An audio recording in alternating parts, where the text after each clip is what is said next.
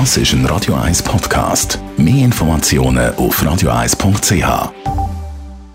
Der Wohntipp auf Radio 1 wird Ihnen präsentiert vom Hauseigentümerverband Schweiz. www.hev-schweiz.ch Thomas Oberle, Jurist beim Hauseigentümerverband.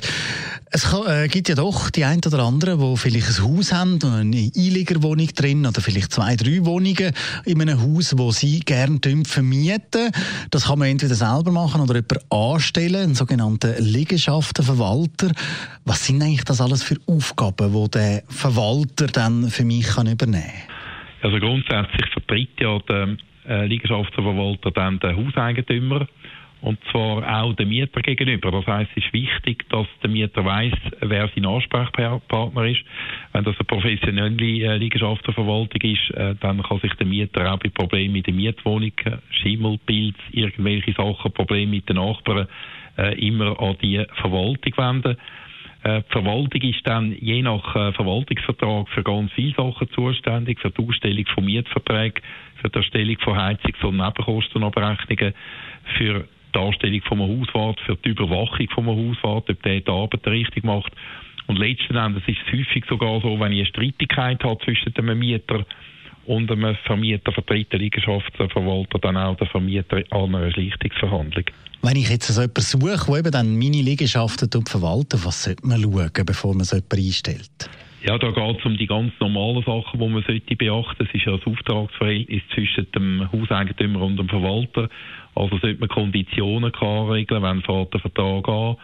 Wie kann man einen Vertrag beenden, also Kündigungsfristen zum Beispiel. Man sollte etwas zum Umfang von der Aufgaben vom Verwalter festhalten, zu den Kosten äh, wo man zahlen muss, zu der Haftung.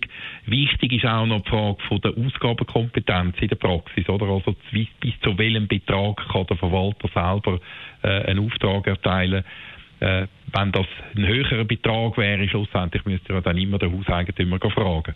Was ist denn eigentlich der Vorteil, wenn ich eben so einen Verwalter einstelle?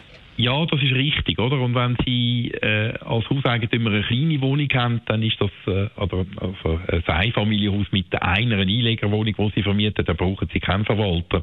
Wenn Sie jetzt aber ein Mehrfamilienhaus mit zum Beispiel acht bis zehn Wohnungen haben, macht man halt dann schon die Erfahrung, dass es einen Sinn hat, jemanden anzustellen, der sich tagtäglich mit dieser Materie beschäftigt. Es ist so, wenn Sie es zu laienhaft angehen, dass es dann eben Probleme kann geben in Bezug einerseits auf den Unterhaltszustand der Liegenschaft, weil Sie gar nicht erkennen, was man muss machen und was ich im Allgemeinen auch häufig feststelle, dass private Hauseigentümer ein Problem mit den Mietern unterschätzen. Oder? Ein privater Hauseigentümer realisiert vielleicht nicht, dass die Mieter den Mietzins nicht zahlen, dass sie Kautionen eingezahlt haben etc.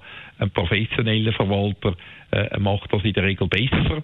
Ist allerdings auch kein Quer, darum noch abschliessend der Hinweis, wenn man einen Verwalter aushält, sollte man auch äh, Referenzen über den Verwalter einziehen und nicht zuletzt auch abklären, wie sein Zahlungsverhalten ist. Danke vielmals. Thomas Oberle, Jurist beim Hauseigentümerverband.